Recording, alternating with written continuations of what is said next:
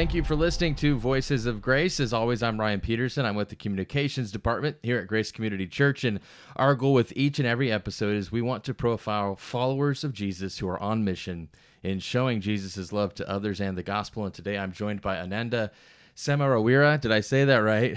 I apologize if I didn't. Um, Ananda is the technical, one of the technical superintendents of marine operations for Mercy Ships. Um, if you're not familiar, Mercy Ships operates the largest non-governmental hospital ships in the world, providing humanitarian aid. Um, and you also attend our Grace Lindale campus. That is correct. Um, and thank you so much for joining me today. Thank you for the opportunity. Absolutely. So, um, first, could you just give us a little bit bit of a background? You have an amazing story, um, and we have a lot to get to. But maybe can you just fill people in that haven't met you or know you? Where were you born and raised, and a little bit about your family? I was born in Sri Lanka, and I have a one brother and one sister. Both are elder to me, and both my parents are deceased. Okay. And uh, my brother and sister lives in UK, and I'm here. So how did you how did you get I mean there's so much to your story and I've struggled with where where should we start? How did you get um I guess to the United States or should we talk about um your being attracted to marine life because that has been so much of your life. Should we start maybe there with how did you get um, before we get into mercy ships how did you get attracted or interested in, in in getting into marine life When I was a little boy, I always wanted to go out and see the world. okay I was very much attracted to the world and the people and how they live, the culture, the food, and all the uh, other things comes with that. And also, of course, to see different countries. yeah And one way to get out of uh, the, the, the country is to study something that you can uh, use in the future. So I thought, okay, so there are ships. So if I study about ships, the marine engineering, so I will get a chance to go to different countries. That is how that I started to move around the world to see the world through the marine uh, engineering, working with ships. So, how did you get connected with Mercy Ships? I mean, how did that journey go in terms of, I guess, your first job on a ship, or and then how did you get in with Mercy Ships? when I got in touch with Mercy Ships, I was in Norway. Okay. I was studying over there. In Norway. In okay. Norway. Okay. During that period, one of my friends uh, came to me and said, Ananda, there is a small gathering uh, in the city, so I think that you would like to come and uh, join with us. Then I said, okay, I always like to meet people. I have never seen them before, so I said, okay, I'll come with you. So the lady took me to that mission gathering. Over there, I met a lady that who worked with Mercy Ships. She was the first captain's wife. And then we had a brief chat. Then she asked me, because of my background, oh, you're a marine engineer. We, we have need in that area on board of our ships. So maybe that you are interested. I said, not right away. I'm studying here. Maybe one day I will come and join with you all. And that was the start of this uh, Mercy Ships journey.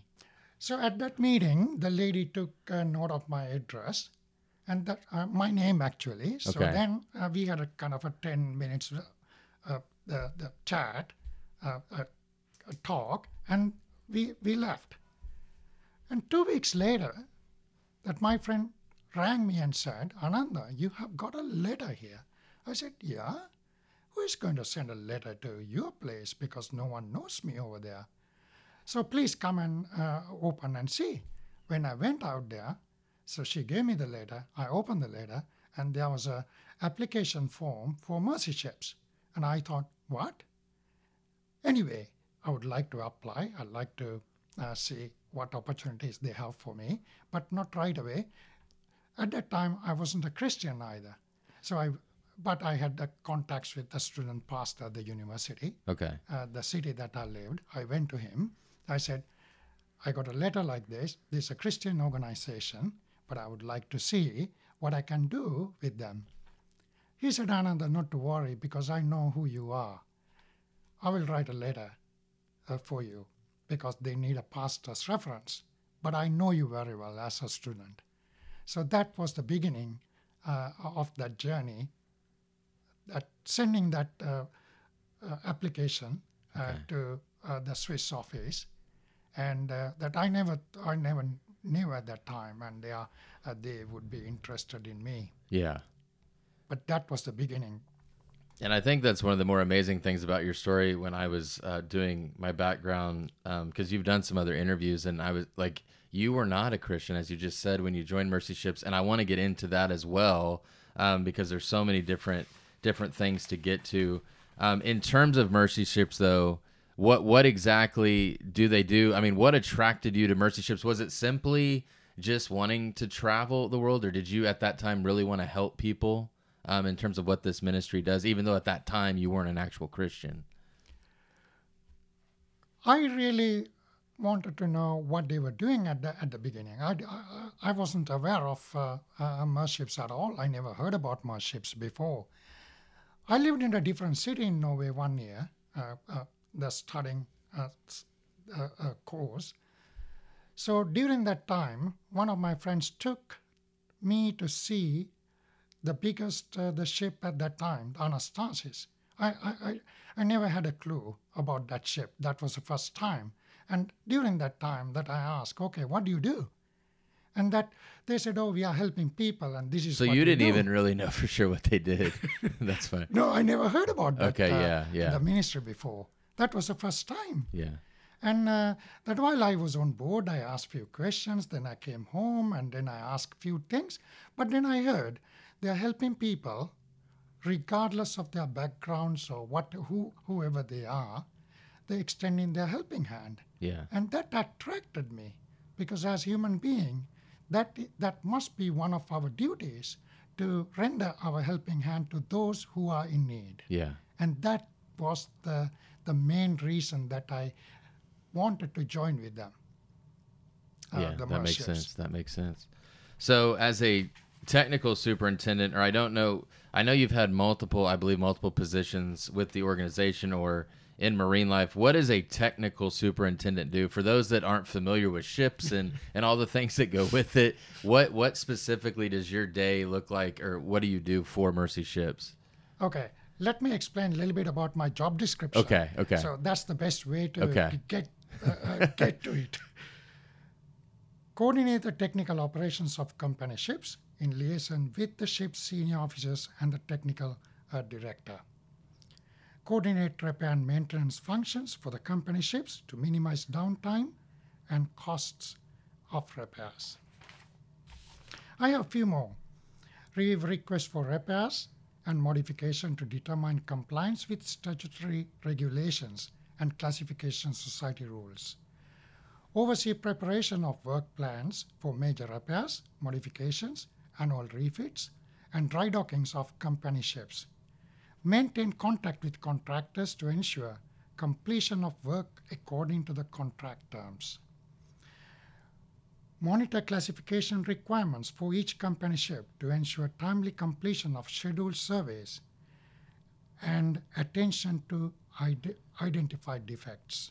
The last one, liaise with regulatory agencies to ensure that requirements for alterations, repair, or modifications are kept at minimum cost, consistent uh, with the safety. That is part of my job description. Okay. So I work with the, the classification society surveyors, the shipyards, the contractors. Day to day, that I work with uh, the, the ship officers, going back and forth, and many other companies that who are going to come and do different jobs on board. Okay. So I'm the first contact person in that. Terms. So do you um do you physically travel with the ships or had you before or has that changed over time like are you physically traveling around the world with the ships or what does that look like? I uh, I have been with the ship for uh, 14 years Okay. before I left in 2017. Okay. So my last job was uh, I was the chief engineer on board, taking Okay. care of the technical department uh, the So- activities. So you you've traveled I would assume all over all over the world, correct? Not all over the world, but before I joined my ships, yes, that I Okay. worked with ships. Then. I, uh, I got a, got the opportunity to travel around the world. But after joining the ship, after joining with my ships, I also travel quite a lot. Okay. Um, do you miss? I, so you're probably you're not traveling like you were before now, correct? Yes. Do you I'm miss? Do you miss that, or it was it kind of like you did it for a long time and, and it was time to? I don't miss that, Okay. but at the same time, I'm engaged with the ships. Okay.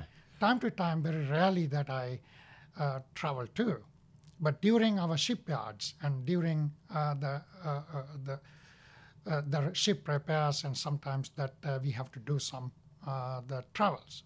So I, I still get that opportunity to go on board and do the jobs that I used to do, but at the same time help with the officers and the crew on board to get the jobs done with other companies coming on board. So basically, I don't really miss that because I strongly believe God has a purpose of bringing us to a place and giving us a job to do. Yeah. In that way, yes, that I lived on board that long time and I loved it and I enjoyed it. My family did that too. However, God has given me a different job now. So I enjoy that job as long as that he wanted me to do that job. Therefore, I do not miss anything what I have done in the past. Okay. Yeah, that makes sense. Um, so I didn't know where to go here next, and I was going to ask you what you would like to talk about because I would like to hear your story in terms of how you came to know Jesus, but then also how you met your wife um, and the order that that went in. But so you you were a Buddhist, correct? I was born as a Buddhist. Okay, so how how did that journey start or begin in terms of you coming to know Jesus, um, and then even um, your wife? Um, did you meet her before, or were you saved before you met her? Can you kind of take us through that journey? Thank you. It's a long story, but I will try to cut short. Hey, it's a podcast. We have as much time as we want. when I was living in Norway, uh, that my life went up and down. So I came to a place that I was seeking. I don't. Uh, I was seeking something uh, different. Yes, the Buddhism is a great religion in the world. It's a great philosophy, but yet I did not have that peace that I was looking for. So at one point, I had a very low time that I was thinking, what is the reason of living in this world? there is no reason for me to continue if the life is like this. So then I thought, okay, so everybody talks big about this God called Jesus. And I never knew him. So one day when I came back from my studies at the university, so I sat down. I had an old Bible uh, with me, given to me by a very precious friend. Before I opened that Bible, I said to myself, and I started mm, to talking to me, and also that I thought I'm going to talk uh, to this person that I do not know, uh, who is called Jesus. Lord, everybody called you Lord, but I don't know you. And this is where I'm at today. I really need help. If you are real, show me who you are. And if you cannot show me, then this is the end of that my journey uh, with this life. So that was the starting point. And then I opened the, uh, the Bible and I wanted to read a passage. Show me where I should read. That was my uh, kind of a question to the Jesus at that point. So he took me to a place, uh, in Matthew chapter 4, uh, verse 19. I never had a clue about that one because I don't know the Bible that much at that time. yeah. What it uh, the the the, the, the scripture uh, talks to me, follow me, I'll make you fishers of men. I was just thinking, what does that mean? I I don't have any clue, so I closed the Bible Okay. and I let, uh, I let, uh, th- that was that was the thing that day Yeah. and I never opened it after that. But the things started to happen step by step, Okay. that which I explained to you earlier. Uh, the missionary gathering took place in the small city that I lived in Norway, and my friend knew about it, and she wanted to invite me to go to that place. So that was the starting point of that whole journey that God has started. And after sending, I'm going backwards now a little bit, after sending that application to the mercy ships that lady sent, Yes. I got a phone call two weeks later, got a phone call from the US office. Oh, we need an engineer, so would you like to join with us in two weeks' time? I, I said, I'm sorry that uh, at In that two point weeks. I was, I was, I was really thinking about, oh, what is this? Who is this person calling me? You know, what did I do? I, I, I was a second year student at that time at the university, so I cannot just uh, Wow. uh, uh, leave everything behind. Yeah. I said, Give me uh, one week, I will come back to you. Give me a call.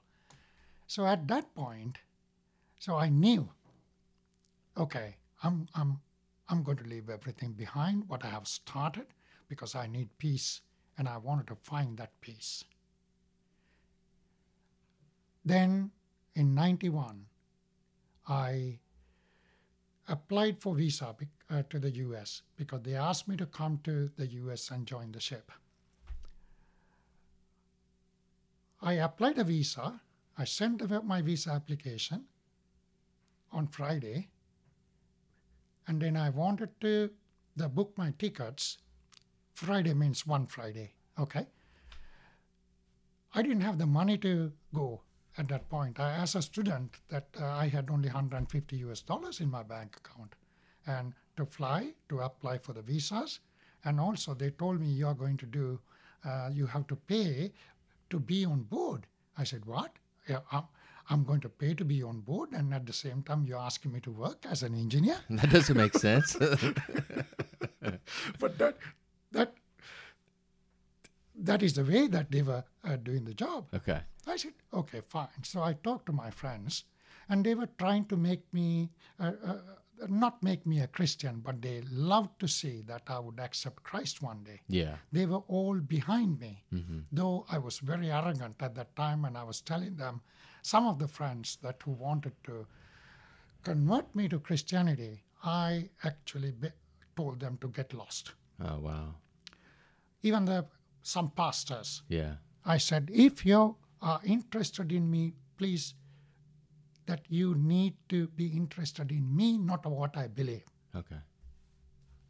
as a person. Yeah. Yeah? Because you say that God is love, then demonstrate that love uh, uh, without trying to convert me into a religion that I'm not prepared to accept right now.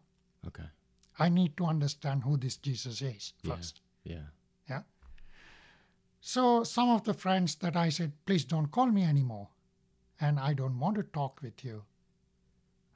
So I, I was very arrogant, and at the same time that I was hurt as well, the way that uh, some of the friends wanted me to accept the Jesus. To cut the long story short here, but deep inside myself that I knew I wanted to know who this Jesus is but I was so proud. I don't want to tell them that because that means it's a surrender for me. Mm-hmm. It's the pride swallowed me at that point.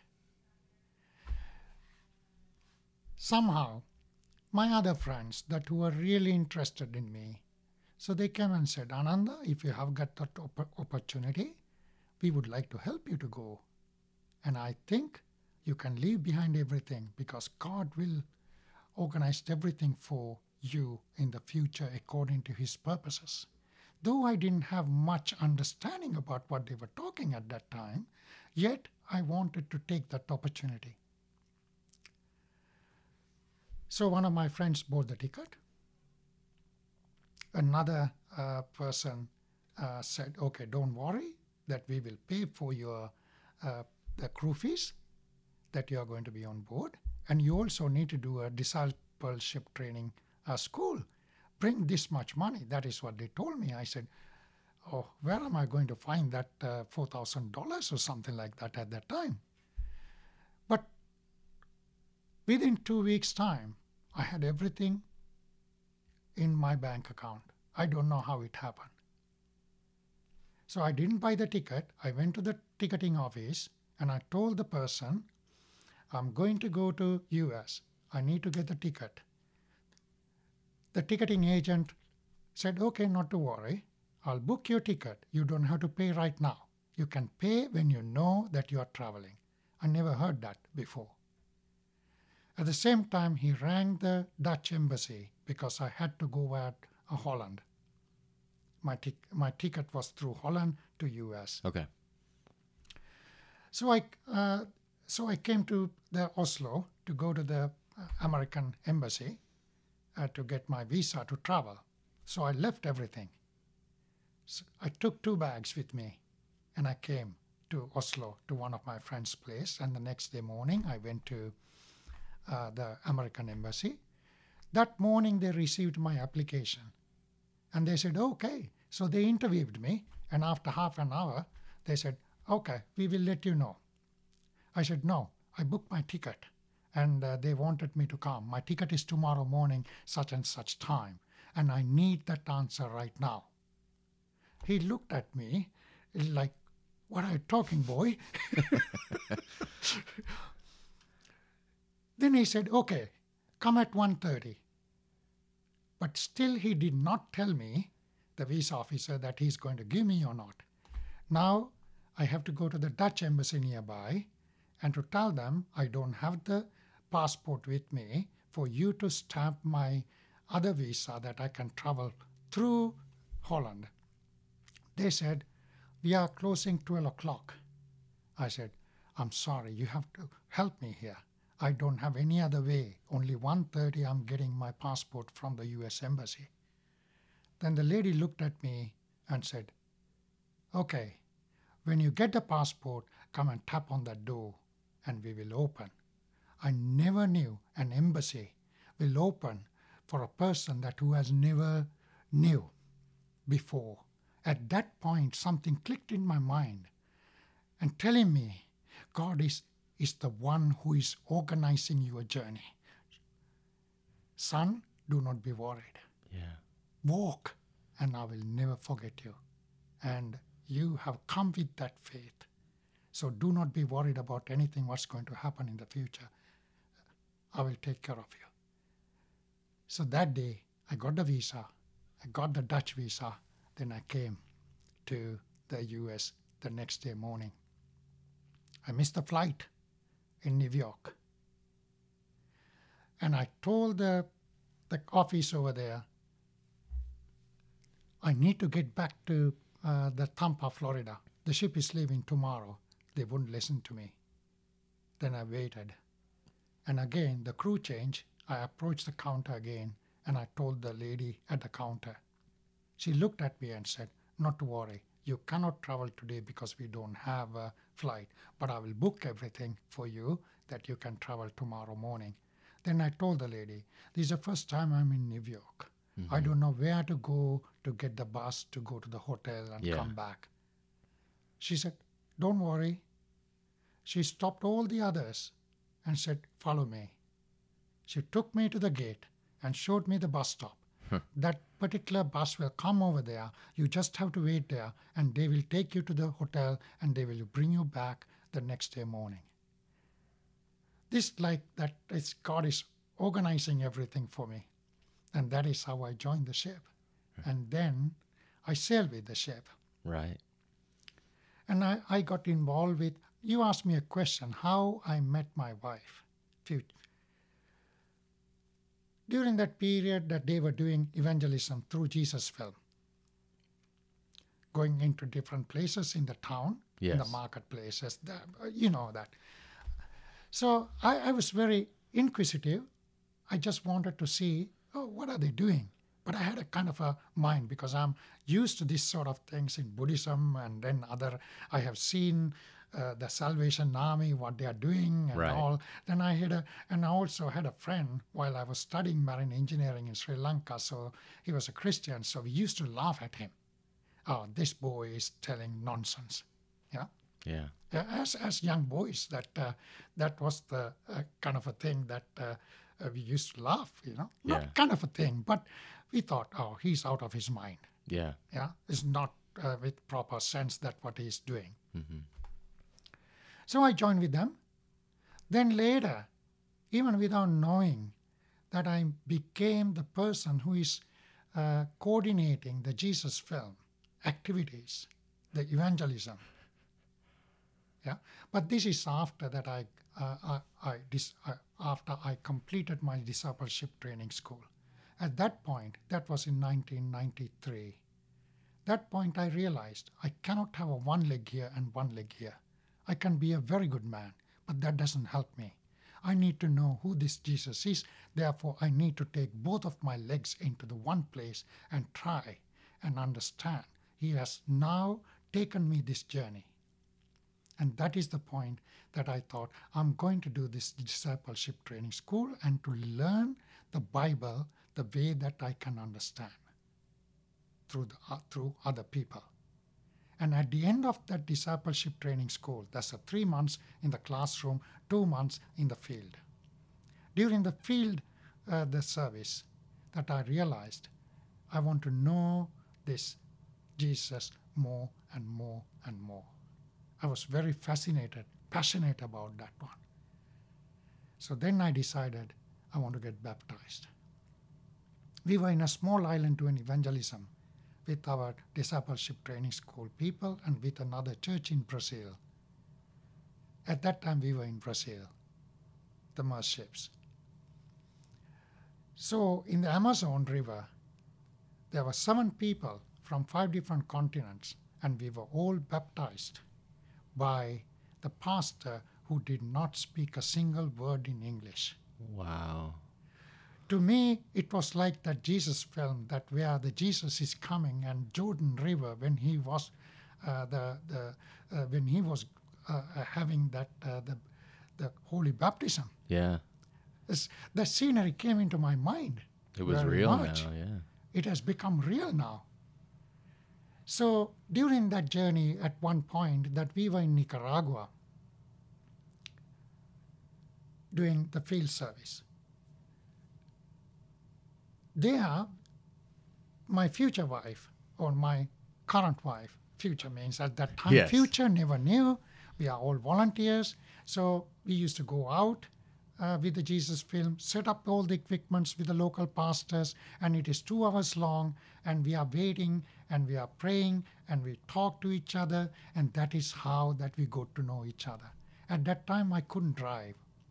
Therefore, this young a girl at the reception who was a, a the nurse uh, from uh, by profession in uh, Netherlands joined to serve the uh, the ministry. So she came. Okay, I can drive. I will drive you all, and that is how the relationship got started. And that is the the beginning of our long relationship. And then in 1999, when uh, the, the, we got married in UK, in England. And then in 2003, we left for a short period of time just to get to know each other because uh, the ship is a very small place to get to know each other. Yeah, I'm sure. Yeah, since that we got to know each other on board, but we do not know each other very well. So that is how that, uh, uh, and then 2003, we realized even though we left Mercy ships for a short period, our long term goal is to serve the Lord. So, as a family, we came and joined the Mercy ships and uh, with the current ship, African Mercy. It was uh, converting into a hospital ship from a rail ferry. And that was the start of the journey with African Mercy to West Africa and the Southern Africa and to Madagascar. Man, that story is amazing. Um, I guess could you, I guess, kind of briefly, because um, we, we we're going a little long here, but it's been worth hearing your story. Could you briefly kind of just talk about what you have seen God do in this ministry? I know you've had to have seen some amazing things, um, and your own story is amazing. But is there is there one story or, or just what would you say you've taken from your experiences with Mercy Ship and what you've seen God do? Let me tell you a story. I have so many stories that I have. Uh, oh yeah, I'm sure it's endless. Yeah. But all these stories are coming through the Jesus film, and I'm fascinated about that and passionate about that too. Yeah. That's an opportunity God has given me to understand all the people that we are serving together, and we are not different. We were in Monrovia, Liberia in 2008. At one, uh, one, uh, one, one day, a pastor came to me, a local pastor that we worked with, uh, with the Jesus film. Ananda, that uh, today we are not going to the organized, the planned, uh, uh, the place that we are going to show the Jesus film, but we are going to go over here because we had to change the plan. with That pastor uh, is not available. Okay. So we went to a different place uh, in Monrovia. We started Jesus film around 6.37 in the evening. Okay. So it lasted until 9.30, 10 o'clock. We went there, we showed the movie, and then pastor invite the people to come forward for prayers, as well as uh, uh, whoever wants to accept the Jesus, please come forward.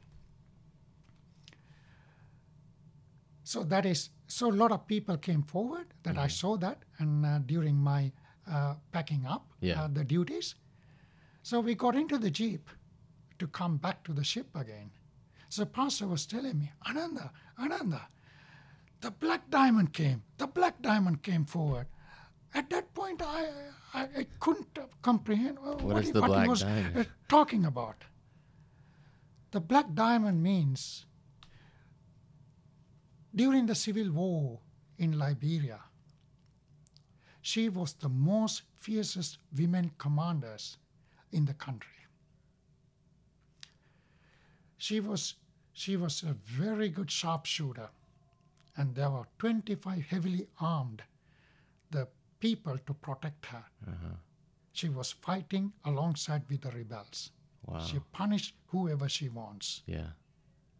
But then, to go back tiny bit, when we arri- before we are arriving in Liberia, that our ministry was preparing us what kind of a country that you are going into.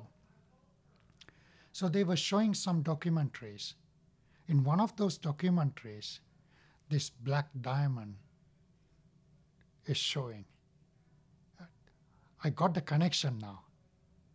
Oh, that was a BBC documentary, the British Broadcasting Corporation documentary. Yes. Oh, that is the person he's talking about. Then I said, What happened?